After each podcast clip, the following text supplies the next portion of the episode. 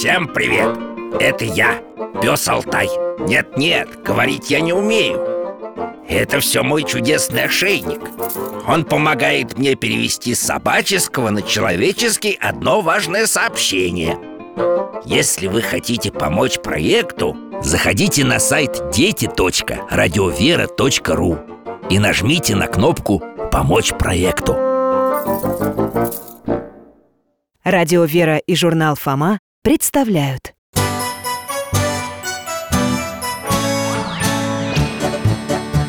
Вопросов недетских скопилось очень много у Верочки и у Фомы. Ответить непросто, заглянем по-соседски к знакомому доктору мы. О тайном, о вечном, о личном и сердечном, о жизни, о вере, о мире бесконечном мы спросим опять и опять. О ближнем, о давнем, о главном и неглавном, за чаем с вареньем беседовать так славно. И, и истину вместе искать. И истину вместе искать.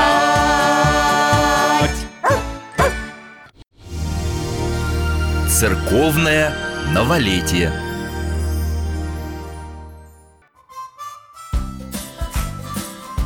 Здравствуйте, друзья мои. Да, Алтай, и ты поздоровайся. Алтай мой верный друг, моя овчарка.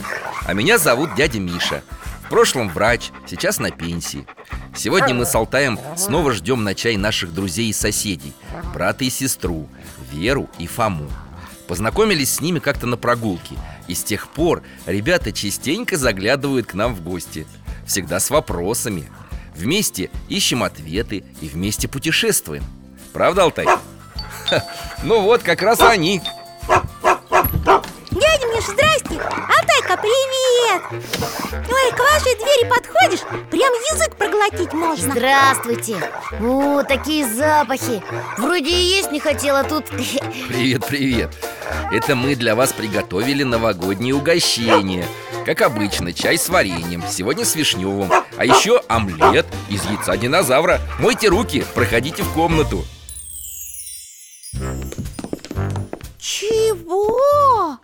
Фом, ты то же самое слышал, что и я? Михаил Гаврилович, с вами все в порядке? Сейчас, сейчас. Алтай, что с доктором? Он не перегрелся случайно? Какое новогоднее угощение? Сентябрь же. Какого еще динозавра? Вот, несу. Тарелки подставляйте. Доктор, мы, может быть, чего-то не дослышали? Это есть-то можно? Динозавровый омлет. Да исторически, что ли? Что, испугались? Да ешьте, не волнуйтесь. Я пошутил, конечно. Знакомый привез мне два страусиных яйца. Вот мы с Алтайкой тут кулинарные эксперименты ставим. А, страусиных! Фу. Чего же вы нам тут... Ой, а вкусно! Я омлет вообще-то люблю. А вы разве не знали, что птицы — это почти те же динозавры? Близкие родственники, только измельчавшие. Как это? Я не знала. А, ну сейчас найду в интернете. Вот. В две тысячи седьмом году палеонтологи откопали в Канаде верхнемелового динозавра, который по своему оперению является точной копией современных страусов и эму. Открытие доказывает, что динозавры и птицы имеют еще больше общего, чем считалось ранее. Ерунда какая-то. У динозавров же перьев не было. Были, Фома. Современные исследования показывают, что у многих были. Да? Любопытно.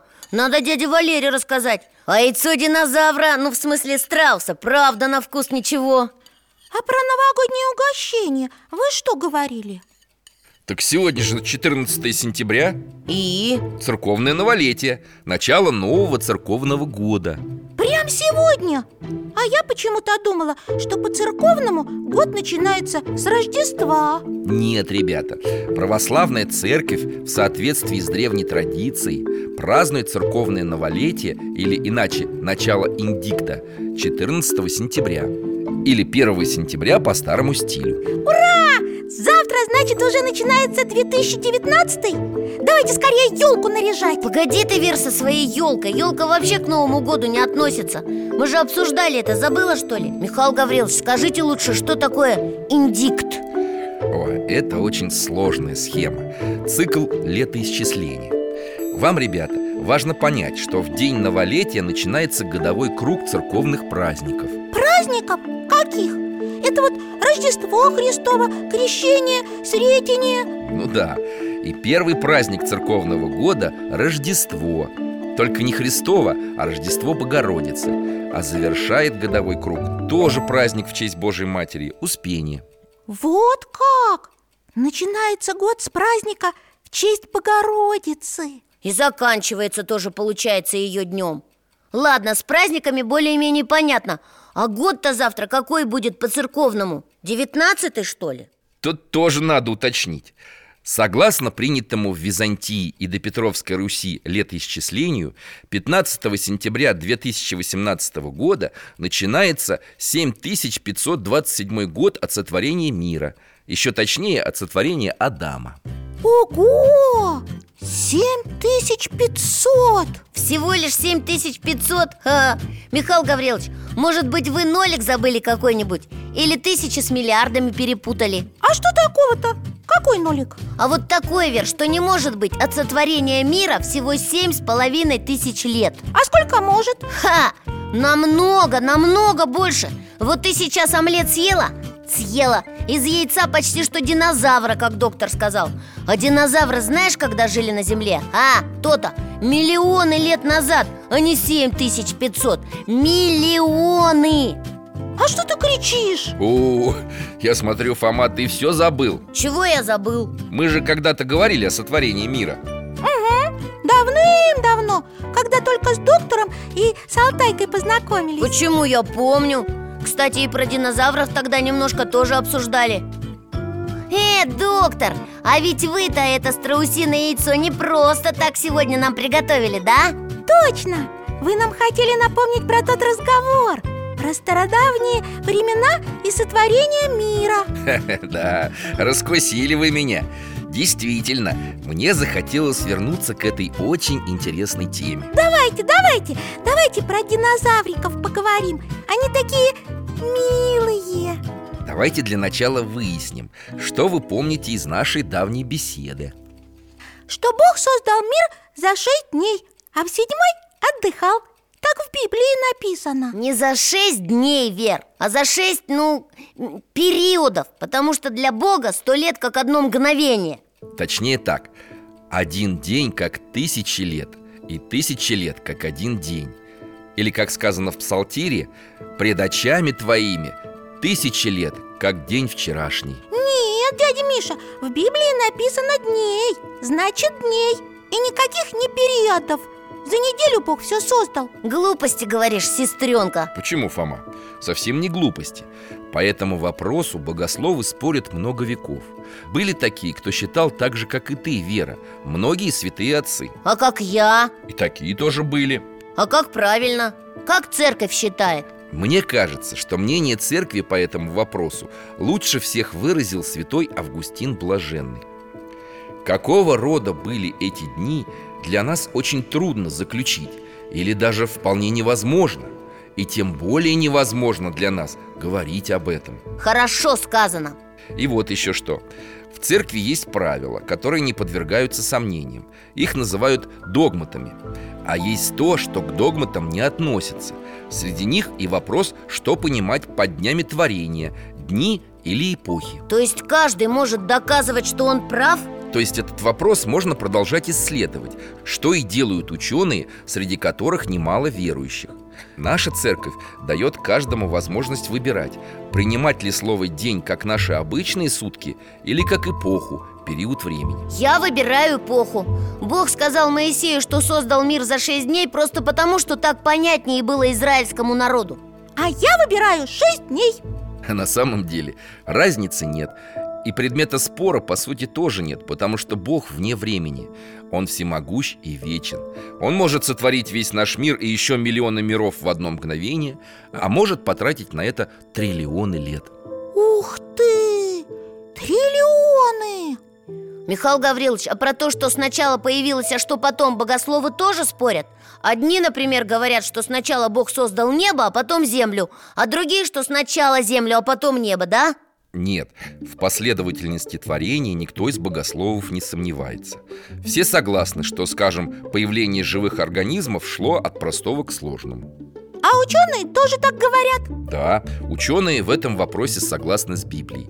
Здесь нет никаких противоречий с наукой, еще и потому, что согласно христианской вере способы творения Господь может выбирать разные. Это как? Ну вот, э, Вер, тебя кто создал? Меня? Меня мама родила, и Фому тоже. Мама родила, правильно. А звери и птицы как появляются? Деревья, травы откуда вырастают? Ну как? У кошки родятся котята, у курочки цыплята. В яблоко внутри есть семечки. Если семечко посадить, из него вырастет новая яблоня. Все верно. Вот Библия учит, что и люди, и животные, и растения рождают свое потомство сами. А кто дал всем живым существам способность давать потомство? Бог? Святое Писание говорит, да, Бог. Он даже неживую материю на какое-то время наделил такой способностью. Неживую? Напомню вам слова из книги «Бытия». Мы когда-то их уже читали. «И сказал Бог, да произрастит земля зелень, траву, сеющую семя дерево плодовитое, приносящее по роду своему плод, в котором семя его на земле. И стало так. И произвела земля зелень, траву, сеющую семя по роду ее, и дерево, приносящее плод, в котором семя его по роду его. И увидел Бог, что это хорошо». Значит, Господь велит, а производит всю земля, которую сам Бог и сотворил. Вот так получается сотрудничество, или, как говорят богословы, синергия Творца и творения. Вы мне лучше скажите, самая-то первая курочка откуда тогда появилась? А давай опять заглянем в Библию.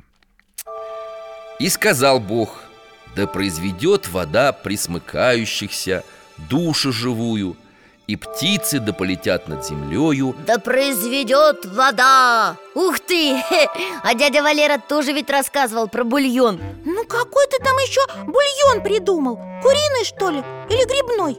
При чем тут это? Вер, бульон, в котором жизнь появилась, это на самом деле просто морская вода, а в ней всякие разные элементы растворены. Много-много. Действительно, Вер, Фома не придумал. Ученые называют эту жидкость первичным бульоном. По одной из научных гипотез, в воде Древнего океана миллионы лет перемешивались разные элементы, подвергаясь всяким воздействиям. А потом... А потом в бульоне появилась жизнь. Первые микроорганизмы, крошечные живые существа.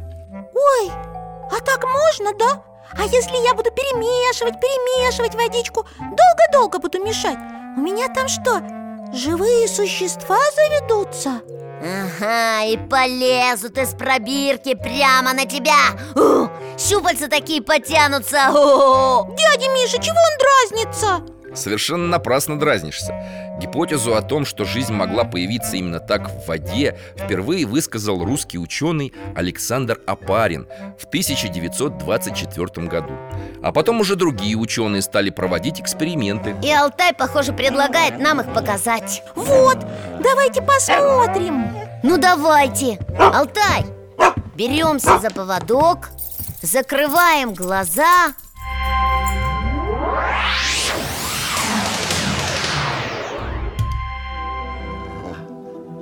Это что, лаборатория? Да, это научная лаборатория. Мы попали в тысяча девятьсот пятьдесят третий год. Американские ученые, химик Стэнли Миллер и физик Гарольд Юри проводят серию экспериментов. Какие-то баночки, скляночки. Не баночки, а колбы, да, доктор? Да, две колбы, между ними трубки. Внутри смесь газов. В одной колбе вода. Она нагревается, пар попадает в другую колбу, и там на него воздействует электрическими разрядами. Ой, как будто молния, даже в глазах сверкнула. Ой, еще! А потом этот пар собирается в капельки и возвращается в нижнюю колбу в виде воды, и так по кругу. А зачем это? Ученые пробуют создать условия, похожие на те, которые были на Земле до появления на ней жизни. Эксперимент проходит уже много дней. А это все, чтобы посмотреть, как жизнь появилась. Ну и как у них успехи? Результаты интересны. В воде, в первичном бульоне, образовались сложные органические вещества из неорганических. Ничего не поняла. Это хорошо или плохо? Это открытие? Конечно, открытие. Еще какое! Ученые видно, что довольны. Но ведь это не эти, не микроорганизмы у них там получились. Нет, ученым удалось получить только строительный материал для белков, из которых состоят живые существа. Но сама живая клетка так и не возникла. Алтай, возвращаемся.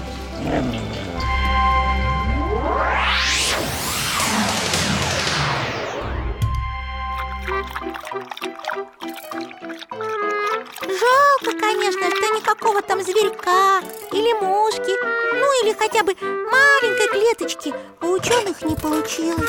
Но, может быть, еще и получится в будущем. Поживем, увидим. А мы с вами нальем свежего чая и продолжим разговор о прошлом, о сотворении мира. И, между прочим, мы к этому бульону перескочили.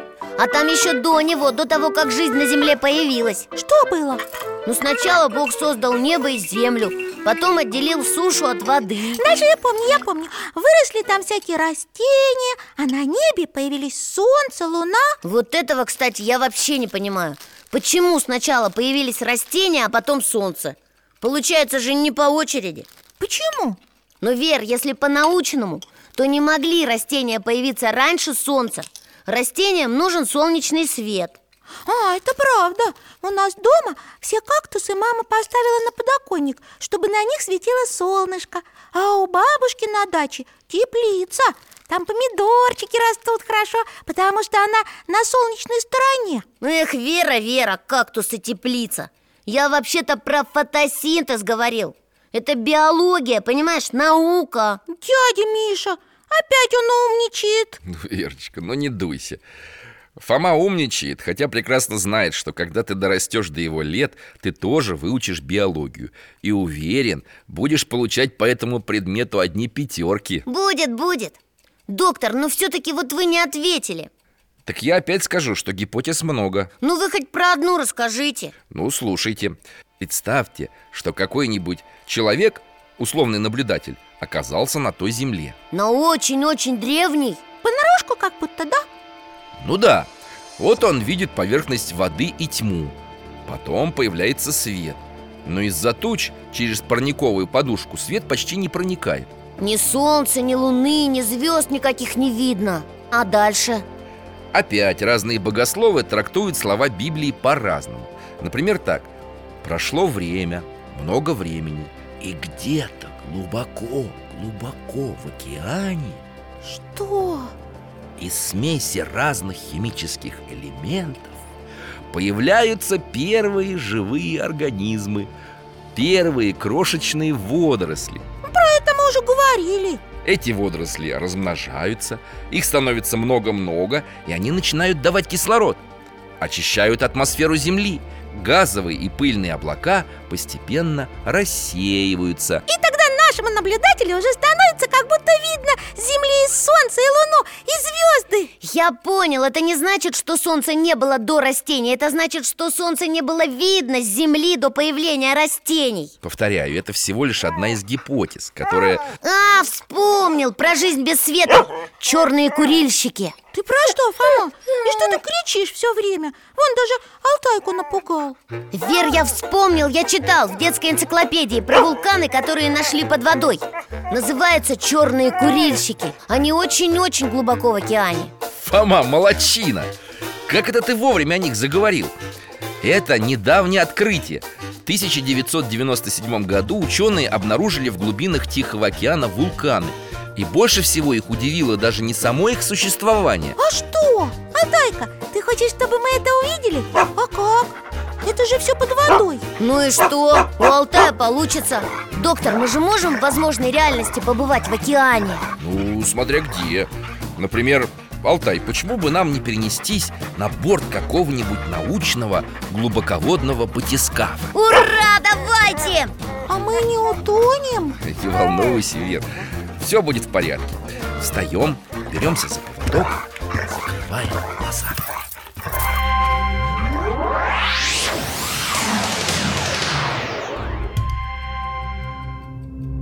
Как я мечтал оказаться в подводном плавании!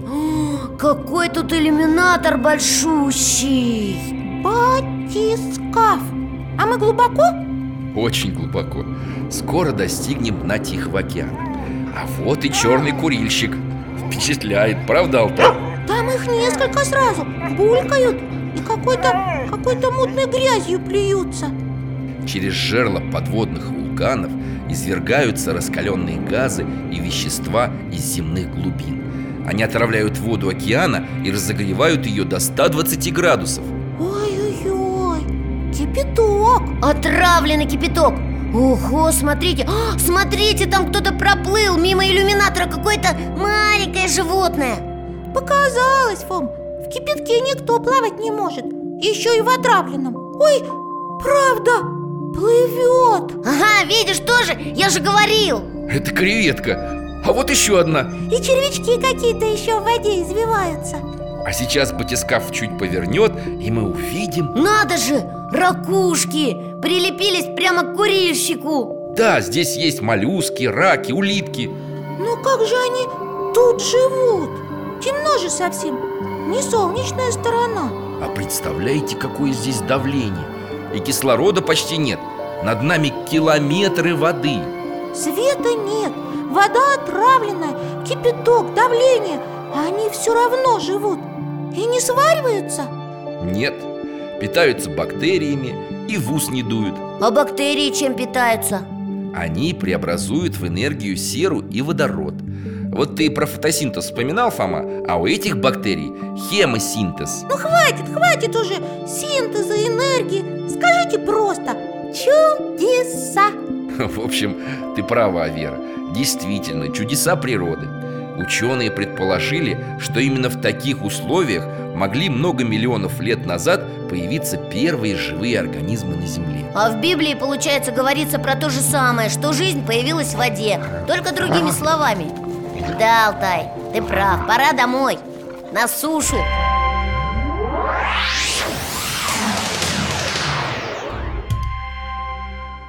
Вер, слушай, будь добра, унеси тарелки на кухню и принеси печенье.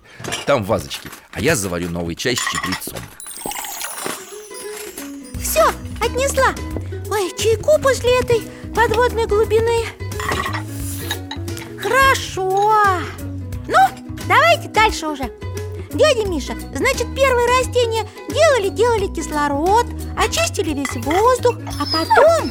Нет-нет, Алтай, про тебя мы не забыли. Самое время по библейской хронологии появиться животным. Только пока еще не собакам, не млекопитающим, а... А динозаврам, наконец-то! И был вечер, и было утро, день четвертый. И сказал Бог: да произведет вода пресмыкающихся душу живую, и птицы да полетят над землею по тверди небесной. Птицы полетят над землей. А вы же говорили, что птицы динозаврам родственники. А пресмыкающиеся динозавры они и есть. Это я с прошлого раза помню. Совершенно верно. И сотворил Бог рыб больших и всякую душу животных пресмыкающихся, которых произвела вода по роду их, и всякую птицу пернатую по роду ее. Между прочим, перевод слов «рыб больших» на русский язык неточный. А какой точный? Правильно, еврейское слово «танин» переводится как «огромное морское существо», причем любое. Любое? Да, и кит, и кальмар, и акула, и морской дракон какой-нибудь. Ого, или этот, плезиозавр. Это еще кто такой? Ну такой здоровенный морской динозаврище. Михаил Гаврилович, давайте найдем его в компьютере. э, Сейчас. Так, э, вот он. Ой, мамочки! Не маленький зверек, правда, Алтай? Да уж, с таким где-нибудь в море повстречаться не хотелось бы. В общем, понятно. Если по Библии, то динозавры появились в четвертый день творения. Ну, можно допустить, что так. Ну, прям парк юрского периода. Воображаемый парк, Фома, фантастический. Эх, да, для нас воображаемый. А жалко, что мы их только в музее можем увидеть в виде скелетов или в фантастических фильмах. А почему в виде скелетов? Ну потому что эти динозавры, Вер, давным-давно из-за чего-то все и вымерли. А ты прям твердо уверен, что все динозавры вымерли? А что, нет, что ли? Ха, вот ящерки маленькие остались, ну крокодилы там, остальные исчезли. Скажи, Фом, а ты в видах динозавров разбираешься? Ну, так, в общих чертах. У дяди Валеры есть программа обучающая. Ага, там динозаврики бегают, как живые, вроде мультика, но как будто по-настоящему. Ну, Вера, вот у меня такого приложения нет. Но есть книжка. Да, Алтай, принеси, пожалуйста, атлас динозавров. Спасибо. Я вам сейчас прочитаю одно описание, а вы попробуйте по нему найти в книге, о ком идет речь. Давайте, Вер, подсаживайся, будем вместе листать. Слушайте. Он ест траву, как вол. Вот, его сила в чреслах его. В чем? Чресла – это бедра. Читаю дальше. И крепость его в мускулах чрева его. Поворачивает хвостом своим, как кедром. Жилы на бедрах его переплетены. Запоминай, Вер. Травоядный, сильный, с большим хвостом. Ноги у него, как медные трубы. Кости у него, как железные прутья. Горы приносят ему пищу. Он ложится под тенистыми деревьями, под кровом тростника и в болотах. Ага, ноги, значит, большущие, кости крепкие, живет в болотах. Тенистые дерева покрывают его своей тенью. Ивы при ручьях окружают его. Вот, он пьет из реки и не торопится, остается спокоен. Ну что, нашли? Подождите. Вот, нашли, кажется. Диплодок. Смотрите, дядя Миша, какой у него хвостище огромный. Как там? Поворачивает хвостом, как кедром. Ноги толстенные, а ест травку и листики, как обыкновенная коровка. Живет рядом со всякими болотами и реками. В общем, по всем признакам подходит. Ну, вы просто молодцы. Ура, Вер, мы угадали! А вы из какой энциклопедии взяли описание? О, из очень древней. Вот как мое описание на самом деле начинается. Вот бегемот, которого я создал, как и тебя. Он ест траву, как вол. Вот, его сила в чреслах его, и крепость его в мускулах чрева его. Какой бегемот? Погоди, Вер, я создал. Как это? Это кто? Это Бог, что ли? Так вы Библию нам читали? Да, книгу Иова. А какой бегемот-то? Того зверя, о котором говорится в ней, называют бегемотом. Нет, это ошибка, наверное, неточность. У бегемота хвостик маленький совсем, не подходит по описанию. В Библии есть еще фрагменты, где описываются чудища, похожие на динозавров. Например? Например, ну пожалуйста. Вот страшное морское чудовище Левиафан. Круг зубов его ужас, крепкие щиты его великолепие. Они скреплены как бы твердую печатью. Один к другому прикасается близко, так что и воздух не проходит между ними. Один с другим лежат плотно, сцепились и не раздвигаются. Сейчас полистаем ваш атлас. Так, кто тут со щитами? Стегозавр? Нет, он сухопутный, не подходит. А вот, Фом, кронозавр. Крокодилище такой огромный. О, вот это зверюга! И вы, доктор, говорите, что в Библии пишут про какого-то такого зверя? Значит, его люди тоже видели живьем. Но этого же быть не может. Они же исчезли незнамо когда. А мы можем опять попробовать выстроить гипотезу, фантастическую. Предположим, что гигантские рептилии вымирали постепенно, и отдельные их представители дожили до времен библейского персонажа Иова. Ух ты! Дракончики! Не зря же столько сказок, сказаний осталось у людей. Например, про громадных змеев.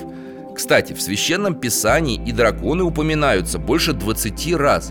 И в житиях святых. Святой Георгий со змеем бился, я помню. Вот именно. А морские глубины и по сей день изведаны очень мало. Да, неизвестно еще, кто там прячется. Например, кистеперая рыба. Кистеперая? А что это за рыба? Я про такую не слышала. А я слышал, нам в школе говорили. Все думали, что эта рыба жила еще во времена динозавров и давным-давно вымерла. А она что, не вымерла? Не-а, ее рыбаки поймали в наше время. Прям живую-приживую? Угу. Ого! Дядя Миша, значит, Адам мог видеть динозавриков? Ну, кто знает, Вера. В райском саду было много животных. Ой, вот бы они там тоже были, дракончики. Только не злые. Да-да-да, травоядные, маленькие, как коровки. И чтобы еще лапу подавали, как Алтай. Алтай? Ты что предлагаешь? Что ж, такого у нас еще не было. Всякая была реальность. И настоящая, и возможная, и сказочная. А вот чтобы воображаемая, это впервые. А что он придумал, дядя Миша? Он предлагает перенести нас в твои, Вер, фантазии. Ура! Ура! Спасибо, Алтаюшка! Да, почему только в ее? Я тоже хочу чего-нибудь придумывать. Ну, потом в твои. Ну что, готовы? Вер, тогда включай воображение. Закрываем глаза.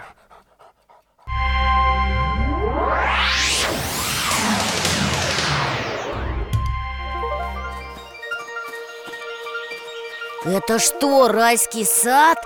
А мы же тут уже бывали. Вер, ты по воспоминаниям навоображала, что ли? Деревья с плодами и цветами, птицы. О. Ага, я вспомнила и эту шелковую травку, и красивую речку. А вон звери, такие, каких мы видели раньше. Ух ты! Это он, да? Динозавр? Правда, мелковат что-то. Он просто еще ребеночек, дракончик. Я его представила по дяде Мишиной картинке. Хороший, правда? Ничего, симпатичный. Листья с дерева жует. Тебе тоже нравится, Алтай? Ты на него даже не лаешь. Диплодок у Веры действительно получился забавным. Если в раю и жили динозавры, то они, наверное, вот такие и были. О, шею изогнул и нас разглядывает. А он что, нас видит? Алтай, ну ты ему все равно под ногу-то не лезь.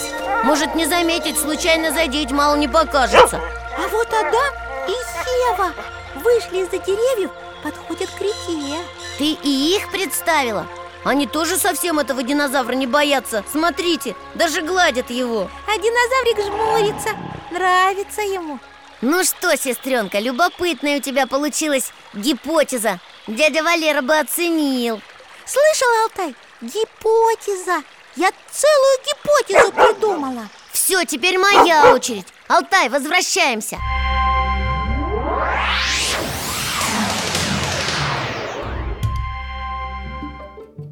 А ты про что будешь представлять, Фом? Придумал уже? Угу, потоп. Какой потоп? Где потоп?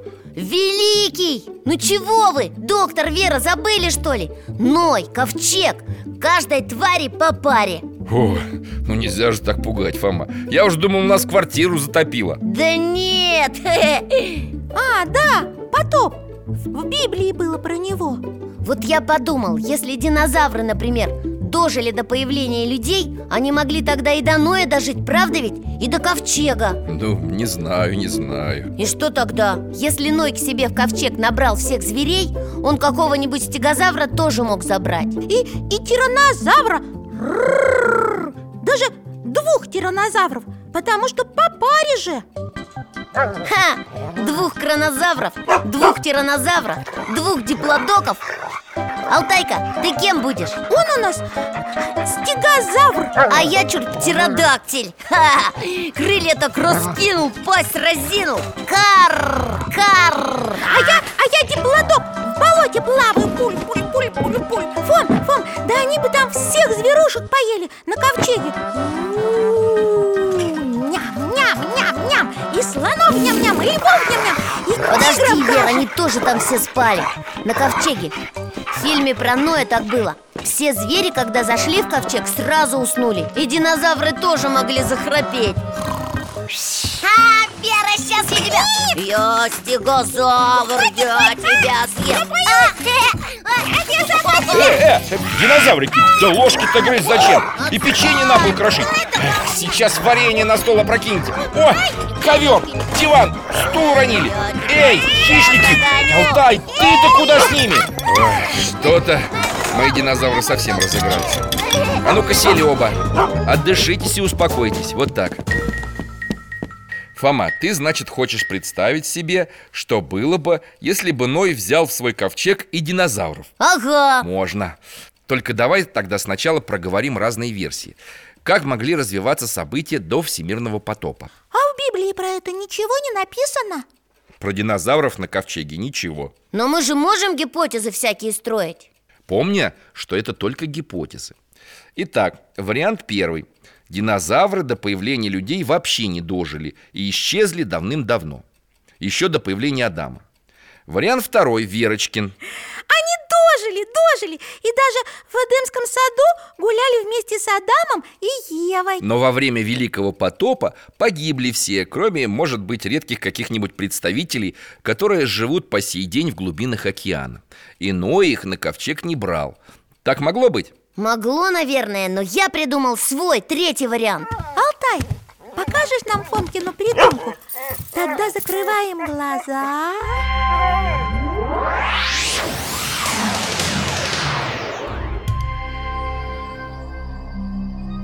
Грузятся, смотри, Вер. Зверушки заходят сами по такому, такому деревянному мостику. Настилу, в большой корабль. Ковчег, то есть. Вон, гляди, гляди, две ламы пошли. Ага. А это кто? Муравьеды. Каких-то животных-то редких навоображал Фома. А вон, я смотрю, гиены там, питоны ползут. Хм, интересно. Ой, а малюсенькие обезьянки забрались на спину носорога и прям вместе заезжают в ковчег. И птички, и черепашки, и бабочки с жучками, и мухами. Алтай, а вон там твои далекие предки выходят из леса. Ага, две собаки. Немножко похожи на Алтайку, но все-таки другие. Пра-пра-пра-прадедушка и пра-пра-пра-прабабушка твои. Фома, а почему у тебя в фантазии только одна порода? А кого тебе еще надо? Ну, чтобы было там два пуделя, две полонки, два бульдога. Вера, ты вспомни, как говорится в Библии. Что Господь сказал Ною? Что? Введи также в ковчег из всех животных и от всякой плоти по паре, чтобы они остались с тобой в живых.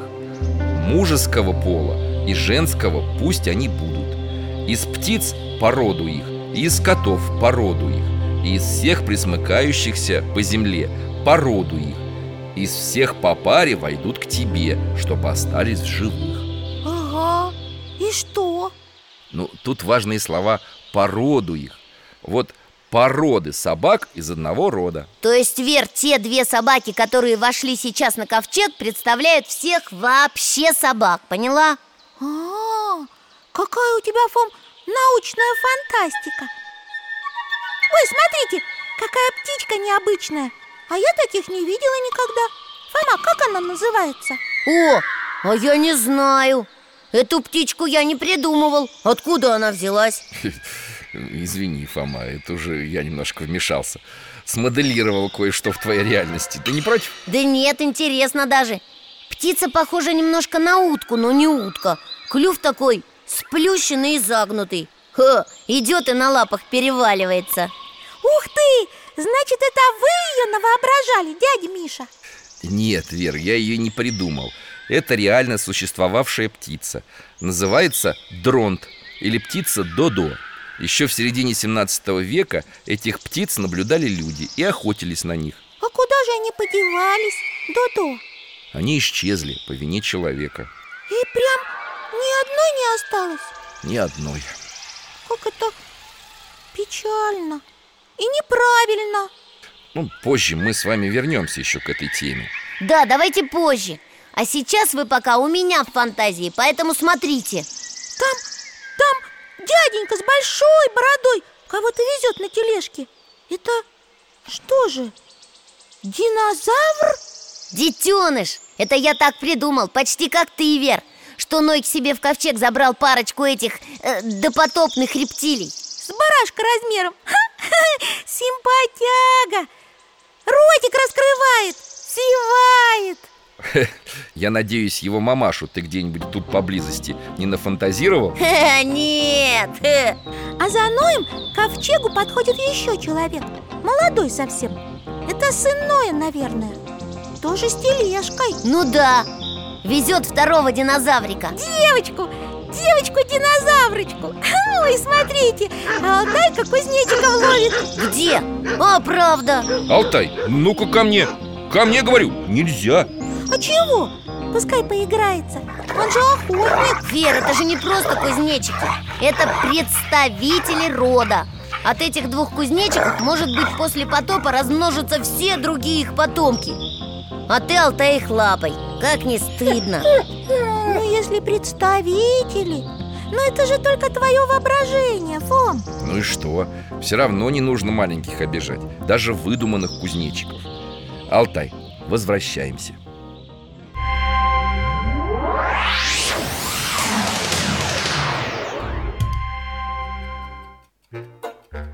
Ну что, Фома, интересная у тебя гипотеза, мне понравилось. Спасибо, только я не придумал, что там дальше могло быть. Ну, после потопа. А что придумывать? Я и так помню. Когда потоп кончился, ковчег пристал к берегу. Все зверушки проснулись и вышли на сушу. И стали жить, поживать и добра наживать. А мои динозавры? Что бы могло с ними стать? Продолжаем фантазировать? Что ж, можно. Фома, не забывай, что потоп – это не только вода, которая все затопила.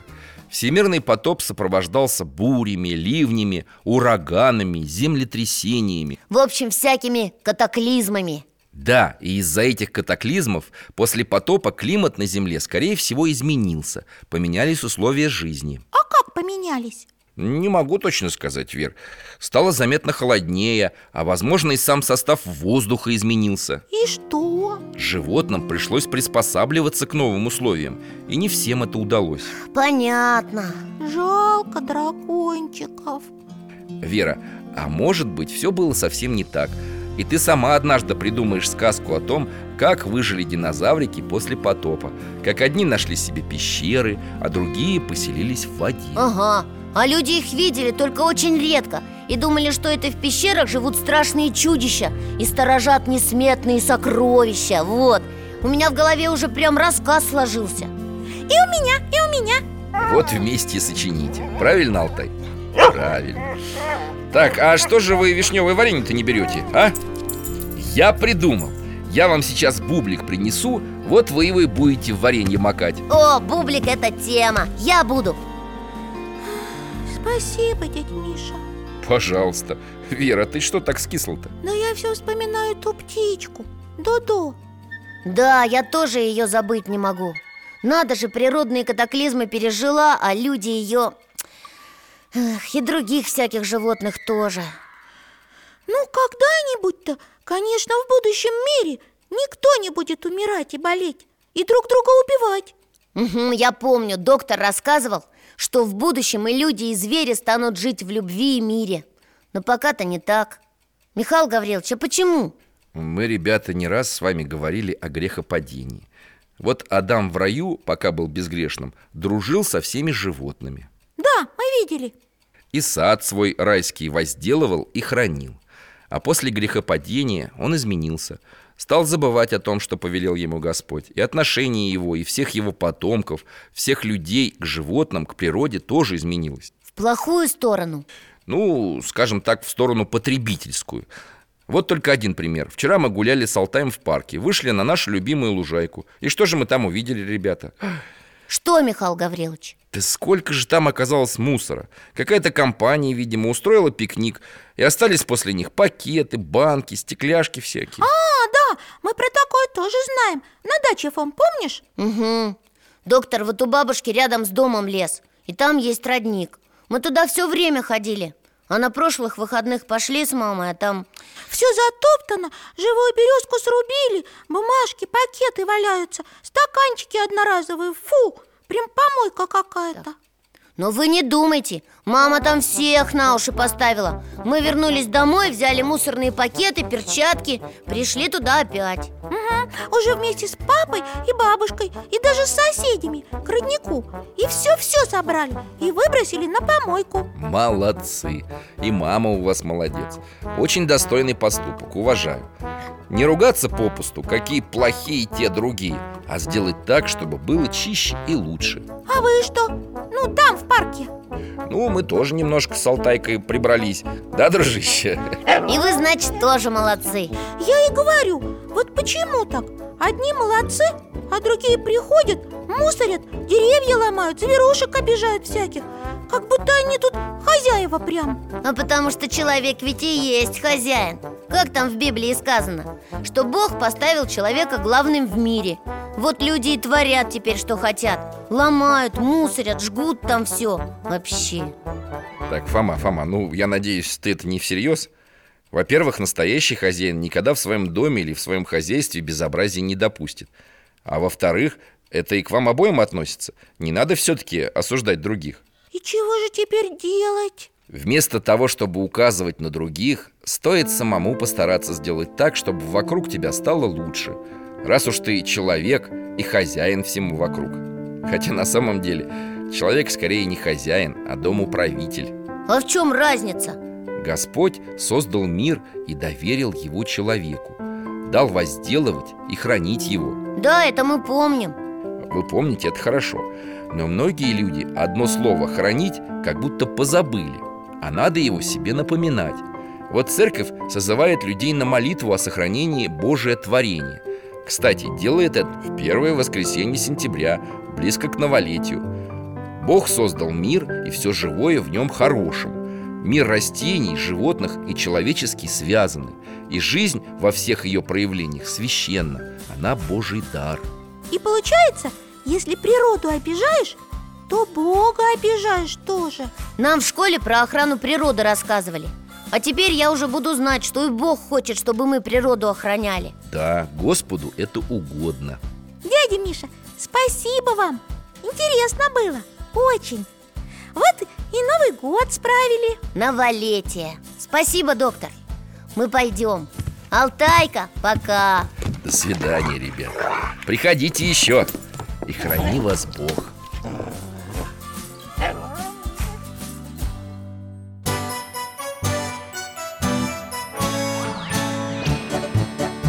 В гостях засиделись, конца вопросам нету. Прощаемся, Вера, Фома. Порою вопросы важнее, чем ответы. Пусть жизнь нам ответит сама. О дальнем, о вечном, о личном и сердечном, о жизни, о вере, о мире бесконечном мы будем беседовать вновь. С Алтаем слетаем, мы дальше, глубже, выше, и снова услышим рассказы дяди Миши. А ты нам вопросы готовь. А ты нам вопросы готовь. Дорогие друзья, благодарим вас за помощь в создании программы. Ваши пожертвования – это наши новые выпуски.